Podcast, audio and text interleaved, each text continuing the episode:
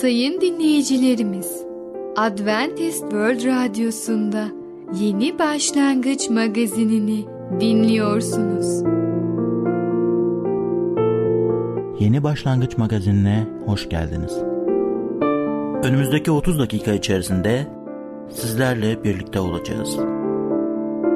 Bugünkü programımızda yer vereceğimiz konular Rabbin isteği, sert ve yumuşak yatak, vaadin gerçekleşmesi.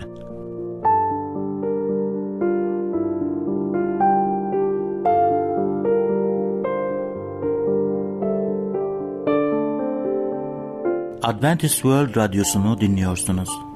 Sizi seven ve düşünen radyo kanalı.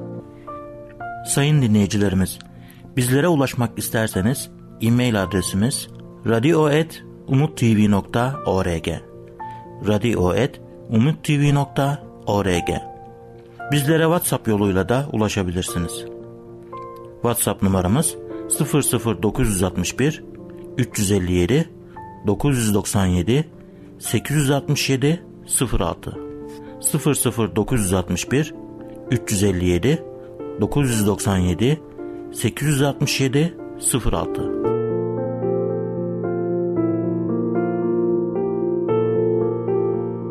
Merhaba değerli dinleyicimiz. Ben Tamer. Başarılı Yaşam programına hoş geldiniz. Bugün sizlere vaatlerin gerçekleşmesi hakkında konuşacağız. İlk önce Yeşu 21.45'i okumak istiyorum. Rabbin İsrail halkını verdiği sözlerden hiçbiri boş çıkmadı. Hepsi yerine geldi. Tanrı vaatlerini yerine getirir, uyarılarını da yerine getirir. Yeşu, Tanrı'nın İsrail'e verdiği tüm vaatleri yerine getirdiğini, hiçbirinin boş çıkmadığını bildirmiştir. Bu da teselli edici ve güvence vericidir. Yeşu bundan sonra İsrail'e Tanrı'nın kendilerine Musa aracılığıyla verdiği tüm buyrukları dikkatle yerine getirmeleri için yalvarmıştı. Onlara Musa'nın yasa kitabında yazılı olan her şeyi korumak ve yerine getirmek için çok güçlü olun. Yazılarından sağa sola sapmayın diye öğüt vermişti. Yeşu Tanrı'nın buyruklarının yerine getirilmesi için çağrıda bulunmuştu. Yerine getirmek, gereğini yapmak, dikkatle ilgilenmek, kayıptan korumak, gözetmek anlamına gelir. Buyrukları korumanın yanı sıra onları yerine getirmeleri de gerekiyordu. Yeşu bundan sonra İsrail'i uyarmıştı. Tanrı'yı sevmeyi ve buyruklarına itaat etmeyi bırakırlarsa Tanrı artık düşman ulusların önlerinden kaçmasını sağlamayacaktı. Bu uluslar onlar için bir tuzak olacak ve onları tuzağa düşüreceklerdi. Tanrı vaatlerini yerine getirir, bereketleriyle ilgili iyi vaatlerini yerine getirdiği gibi bereketlerinin geri çekme vaatlerini de yerine getirecekti. Tanrımız Rabbin size buyurduğu anlaşmayı bozarsanız bu güzel ülkeden çabucak yok olup gideceksiniz diyor Yeşu 23.16'da. Kutsal kitap tarihine göre Tanrı İsrail kendisini tam bir şekilde izlemediği için topraklarını kaybedeceği vaadini yerine getirilmiştir. Kutsal kitap vaatlerle İsa Mesih aracılığıyla sonsuza yaşam ve günahın bağışlanması dünyanın veremeyeceği esinlik ve sevinç ve sonsuzluk boyunca cennette ödül vaatleriyle doludur. Tanrı ruha eken sadık kişiler için vaatlerini yerine getirir. Ancak benliğe eken sadık olmayan kişiler için yıkım biçme de İsrail için olduğu gibi şimdi de gerçekleşecek olan bir vaattir. İyi vaatlerin biçilmesi sadık kişilerin Tanrı'nın yasalarını yerine getirip korunmasıyla gerçekleştirir. Bu yüzden sadık olun. Rab'deki çabanız boşuna değildir. Tanrı ektiğiniz tohumlardan bir hasat vaat etmiştir. Bir gerçek var. İsa Mesih dünyaya geldi. Bir cuma günü çarmıha gerildi. Öldü ve cumartesi mezarda geçirdi.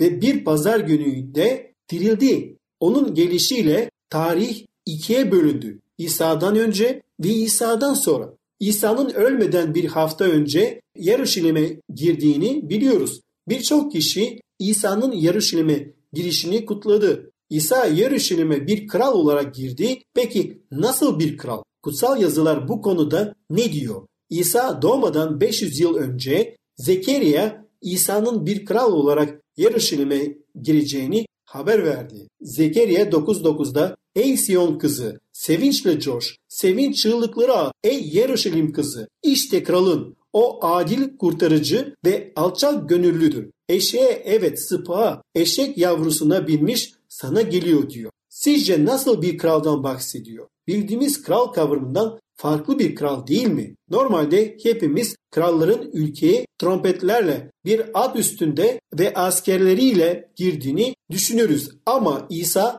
yalnızca bir sıpaya binmiş adil kurtarıcı ve alçak gönüllü bir kral. Matta 21 birden 10'a kadar ise Beytfacı köyünde geldiklerinde İsa öğrencilerini önden gönderip kendisini için bir eşek bir sıpa getirmelerini istiyor. Aslında bu köyde İsa'nın ölümden dirildiği Lazar oturuyordu.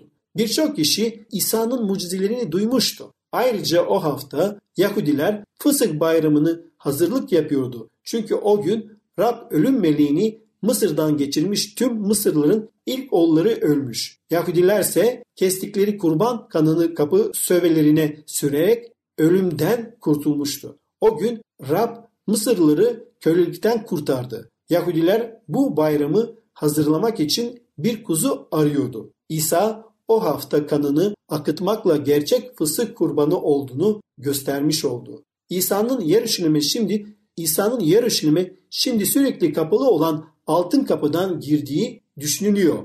İsa öğrencilerinden bir eşek ve sıpa istiyor ve Matta 21.6'da da öğrenciler gidip İsa'nın kendilerine buyurduğu gibi yaptılar yazıyor.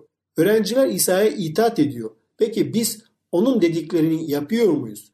Onu dinlemek ve söylediğini gerçekleştirmek iman hayatımızda çok önemlidir. Okumaya devam edersek halk giysilerini yerlere serip Davut oğluna Hozanna Rabbin adıyla gelene övgüler olsun. Ey yücelerde Hozanna diye bağırıyorlar. Peki Hosanna ne demek? Hosanna şimdi kurtar demektir. Acaba halk neden bizi kurtar diyordu? Halk İsa'nın mucizeler yaptığını, Lazar'ı dirilttiğini biliyordu. Kendilerini Roma egemenliğinden kurtarmasını istiyorlardı. Siyasi bir kral bekliyorlardı. Hiçbiri bizi günahlarımızdan kurtar demiyordu. Onu izliyorlardı çünkü mucizeler görmek ihtiyaçlarını karşılaması için İsa'yı arıyorlardı. Peki biz Rabbin Rab olduğunu için mi yoksa ihtiyaçlarımızı karşılaması için mi arıyoruz? Onun sadece elini değil yüzünü aramamız gerekiyor. Tanrı'nın önünde sağlam durmalıyız. İsa her zaman sadık kaldı.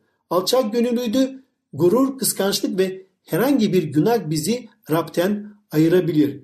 Bizi gurura ve kıskançlığa iten en önemli neden kendimizi başkasıyla kıyaslamamızdır. Kendimizi kıyasladığımız kişi bizden iyi ise kıskançlığa, kötüyse de gurura kapılabiliriz. İsa senin için kim? Bir peygamber mi, kurtarıcı mı, bir kral mı, tanrı mı? Çok önemli bir gerçek var. Evet İsa Mesih çarmıhta öldü, üç gün sonra dirildi. Gerçekten de dirildi.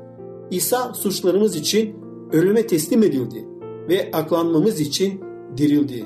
İşte böyle anlıyoruz ki gerçek anlamda Tanrı'ya inanacağız ve onun yardımıyla doğru yolda yürüyeceğiz. Değerli dinleyicimiz, bugün vaatlerin gerçekleşmesi hakkında konuştuk. Bir sonraki programda tekrar görüşmek dileğiyle hoşça kalın.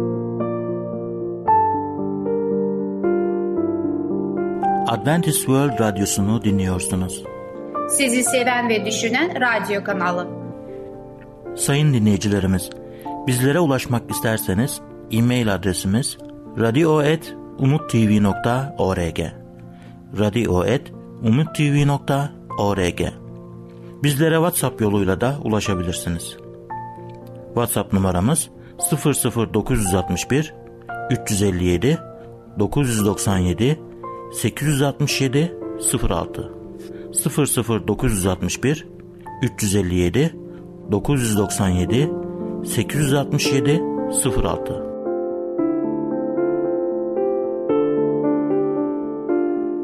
Merhaba sayın dinleyicimiz. Ben Fidan. Yeni başlangıç programımıza hoş geldiniz. Bugün sizinle birlikte sert ve yumuşak yatak adlı konuyu öğreneceğiz. Bakalım sert yatak mı, yumuşak yatak mı daha iyi? Sert ve yumuşak yatak. Çoğu insanın omurgası o denli bozulmuştur ki düzeltmek çok uzun zaman ve büyük sabır gerektirir. Ağrılar bizim dilediğimiz kadar hızlı yok olmazlar. Yine de her şeyi düzeltmek mümkündür. Sağlığımıza özen gösterme alışkanlığı kazanmalı ve bedenimizin koruyucusu olduğumuzu anlamalıyız. Omurgamızı güçlü ve sağlıklı tutmak için sert bir yatakta yatmalı, sert yastıklar kullanmalı ve her gün egzersiz yapma alışkanlığı edinmeliyiz. Hayatımızın yaklaşık üçte birini uyuyarak geçiriyoruz. Uyuduğumuz zaman kaslarımız gevşer ve bedenimiz esner. Uyurken yaptığımız hareketlerin tümü uyanıkken yaptıklarımızdan farklıdır. Uyurken yaptığımız hareketler daha az enerji gerektirir ve uyku zamanı omurgamızın sağlığını geri kazanması için en iyi zamandır. Üzerinde uyuduğumuz yatak uykumuzu rahatsız kılmama kaydıyla mümkün olduğu kadar sert olmalıdır. Düz bir şekilde sırt üstü yatarak kollarımızı yanımıza uzatarak ve bacaklarımız gevşek bir halde uyumalıyız. Bu şekilde ağırlığımız eşit olarak dağılır. Kaslarımız son derece gevşer ve omurgamızda gün boyunca oluşmuş bütün yer değiştirmeler hafifçe düzelir. Bu konumda kalp çok az gerilim altında çalışır. Kanı kolaylıkla pompalar ve dolaşım gayet kolay gerçekleşir. Karaciğerlerimiz bedenimizdeki toksinleri uzaklaştırmaktan sorumlu olduğu için daha iyi kan dolaşımı onun da görevinin kolaylaşması anlamına gelir. İyi çalışan bir karaciğer, iyi çalışan bir metabolizma demektir. Sert bir yatak üzerinde bu şekilde 2 ay süreyle yatarak 3 ila 5 kilo kaybetmemiz ve pek çok sağlık sorunundan kurtulmamız mümkündür. Sert yatakta yattığımız ilk birkaç gün kaslarımız ve omurgamızda ağrı hissedebiliriz. Omurgadaki eğrilikler düzeldikten sonra yani 10-14 gün içinde bu ağrılar ortadan kalkacaktır.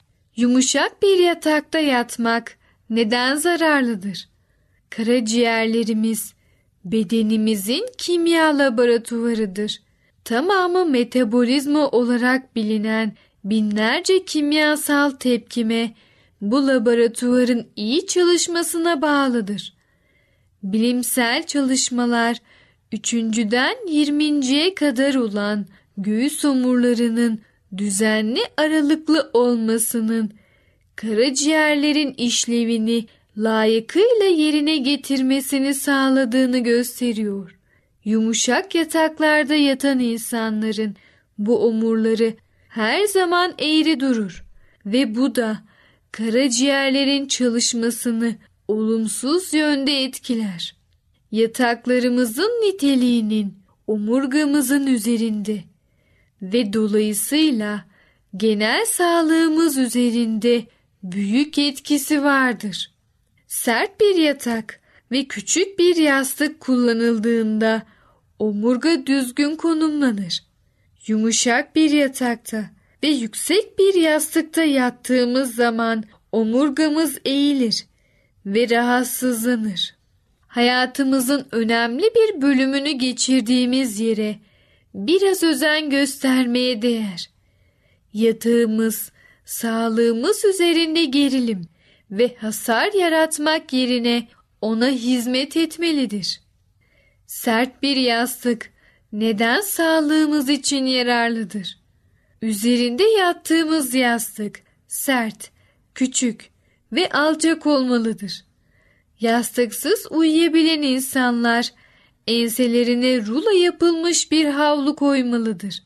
Sert bir yastık burun açıklıklarının da uygun konumda olmasını sağlar. Burun deliklerimizi ayıran duvar, bedenimizdeki bütün organların çalışmasının fizyolojik dengesinden sorumludur. Her iki burun deliğinden de kolayca nefes alınabilmesi, bedenimizin düzgün çalışması için çok önemlidir.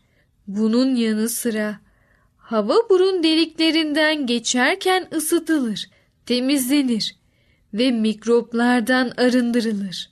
Yumuşak, büyük ve yüksek yastıklarda yattığımız zaman ensemiz bükülür ve burundan nefes almak zorlaşır.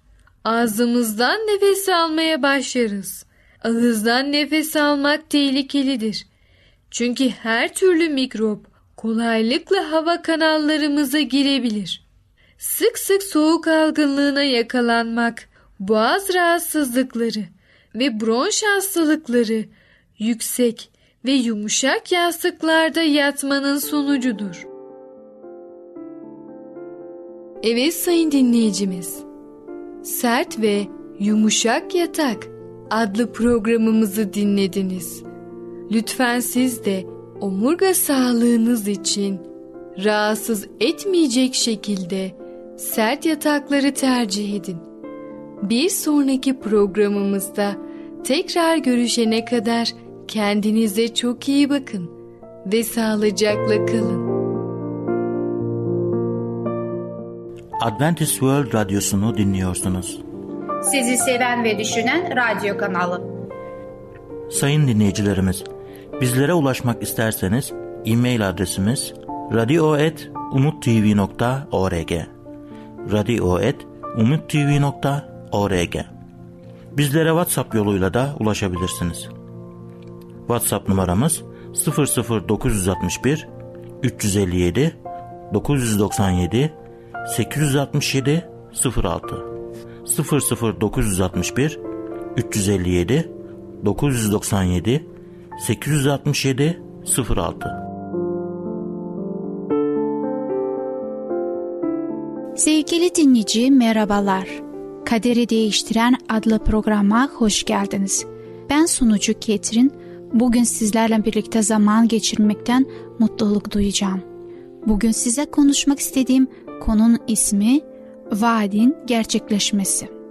Allah'ın vaat ettikleri bankadaki altından üstün müdür? Hiç size bir söz verip tutmayan biri oldu mu? Yaşlılar bir zamanlar insanların daha güvenilir olduklarını söyler. Bir anlaşma yapılırken el sıkışıklarında sözlerin güvenilir olduğunu bilirdiniz. Verdikleri sözleri tutarlardı. Fakat günümüzden bu türden bir anlaşma ölmüş gibi görünüyor. Bir arkadaşımıza veya akrabamıza para verip hiçbir zaman geri ödemeyeceklerini oldu mu? Veya sizden bir şey satın almaya söz verip başka bir yerden daha iyi fiyatlasını bulup size bir daha hiç dönmeyenler. Bu dünyada o kadar çok yalan, hainlik ve hırsızlık var ki kime güveneceğimizi bilemiyoruz. Bu da bu konumuzdaki ana konusuna getiriyor. Bu gezegendeki kısa yaşantımız sırasında kime güvenebiliriz? Vaatlerini kesin olarak kim yerine getiriyor?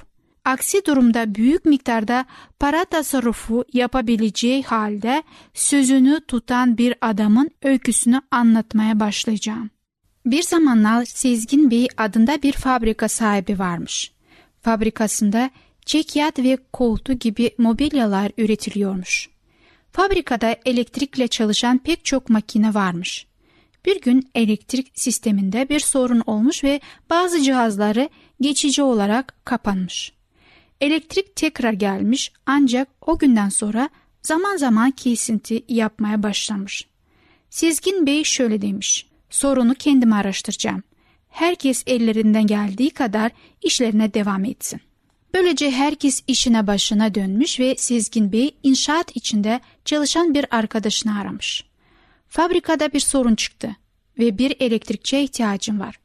Beni kazıklamayacak dürüst bir adam olsun. Elektrik hakkında hiçbir şeyi bilmem. Bu yüzden elektrikçi beni kolaylıkla aldatabilir. Arkadaşı birini tavsiye etmiş. Sezgin bir elektrikçiyi aramış ve adam fabrikaya gelmiş. Elektrikçi gerekli inceleme yaptıktan sonra Sezgin Bey'e rapor vermiş. Transformatörlerdeki bazı çok ince kablolar yanmış. Makinelerin en çok çalıştıkları sürelerde o nokta fazla ısınıyor ve sigortalar atıyor. Sistem soğuduktan sigortaları açabilirsiniz. Ancak aynı şey olmaya devam edecek. Tüm sistemi kapatmam ve kabloları değiştirmem gerekecek. En iyisi bu işi pazar günü fabrika kapalıyken veya gece yapmam. Sezgin Bey elektrikçinin doğru söylediğine inanmış. Fiyat üzerinde anlaşmışlar. Sezgin Bey iş senindir demiş. Elektrikçi o gece fabrika kapandıktan sonra çalışmaya başlayacakmış. Sezgin Bey bilmiyormuş. Ancak fabrikasının müdürü Ali de bir elektrikçi çağırmış. Durumu idare etme yeteneği patronuna etme yeteneğiyle patronunu etkilemek istiyormuş. Bu yüzden tanıdığı birinin çağırmış. Bu elektrikçi de bir inceleme yapmış ve Ali'ye birlikte Sezgin Bey'e gerçek rapor vermiş. Ali, Sezgin Bey, birkaç dakikanız varsa bu elektrikçiyle bir anlaşma yaptım ve sorunu tespit ettik. Bugün iş paydosu ettikten sonra transformatörde kablo tesisatının yenilenmesi gerekiyor.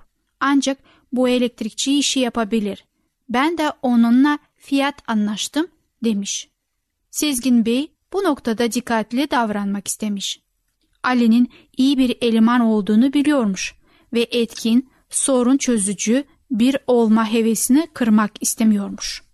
Ali, bu soruna çözüm bulmak için çaba göstermene memnun oldum. Eminim ki anlaştığın elektrikçi iyi bir adamdır. Ne yazık ki ben başka bir elektrikçiyle anlaştım bile. Ali şöyle demiş. Diğer elektrikçiyi arayıp gelmemesini bildirebiliriz. Yardımına ihtiyacımız kalmadığını söyleyebiliriz. Sezgin Bey düşünceli bir şekilde Ali'ye bakıp şöyle demiş. Korkarım ki bu mümkün değil. Sözümü verdim. Ali yine de çabaların işe yaramasını istemiş. Eminim bu elektrikçi de işi en az diğer kadar iyi yapabilir. Zaten kendisi burada diğer elektrikçinin işe diğer elektrikçinin ise tekrar gelmesi gerekecek. Ücretleri karşılaştıralım. Ücretleri karşılaştırmışlar ve Ali'nin bulduğu elektrikçinin fiyatı 200 lira düşük çıkmış. Bakın benim elektrikçimin ücreti daha bile düşük. Bu doğru Ali. Ancak bir sorun var. Nedir o? Ali hakkında bilgisi olmadığı bir şey olmasından korkarak sormuş. İş başka. Birine verme söz verdim ve sözümü tutacağım. Kendi anlaştığım elektrikçiyle çalışmak senin seçtiğin daha kötü olduğunu söyleyemiyorum. Daha kötü olabilir, olmayabilir de. Fakat ben bir söz verdim ve sözümü tutacağım. Bu son sözler acıymış. Ancak tartışmanın sona erdiği anlamına geliyormuş. Patron bir karar vermiş ve öyle olması gerekiyormuş. Sezgin Bey bir söz vermiş ve tutmak için kesinlikle kararlıymış. Daha fazla para harcamak ve diğer adamı geri çevirmek anlamına gelse bile. Önceki programlarımızda Allah'ın verdiği çok önemli bir vaadi gördük ve göreceğimiz gibi o bu vaadi yerine getirmeye kesinlikle kararlıydı. İbrahim'e bir çocuk vaat etmişti ve İbrahim'in bu çocuktan doğacak soyuna hem sayılmayacak kadar çok olacağını hem de tüm dünyanın onların aracılığıyla kutsanacağını bildirmişti. İbrahim yaşlandığında ve vaat henüz yerine getirilmemişken ne olduğunu hatırlıyor musunuz? Sara İbrahim'i carisi Hacer'den bir çocuk yapmaya ikna etti. Peki Allah İbrahim'e bir oğul vaat ederken kastettiği bu mudu?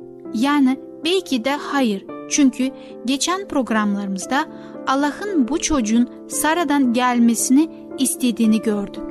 Peki İbrahim'in hali hazırda edindiği çocuğu ne olacaktı? Ve Allah neden dünyayı onun aracılığıyla kutsamayacaktı? Sevgili dinleyici, bu sorunun yanıtını bir sonraki programda öğreneceğiz. Şimdilik hoşçakalın. Adventist World Radyosu'nu dinliyorsunuz. Sizi seven ve düşünen radyo kanalı. Sayın dinleyicilerimiz, bizlere ulaşmak isterseniz e-mail adresimiz radio.umutv.org radio.umutv.org Bizlere WhatsApp yoluyla da ulaşabilirsiniz. WhatsApp numaramız 00961 357 997 867 06 00961 357 997 867 06 Gelecek programımızda yer vereceğimiz konular Tanrı'yı aramak, öğretmen olmayı öğrenmek, vaadin gerçekleşmesi. Yeni Başlangıç adlı programımızı pazar, salı ve perşembe günleri aynı saatte dinleyebilirsiniz. Bir programımızın daha sonuna geldik. Bir dahaki programda görüşmek üzere, hoşçakalın.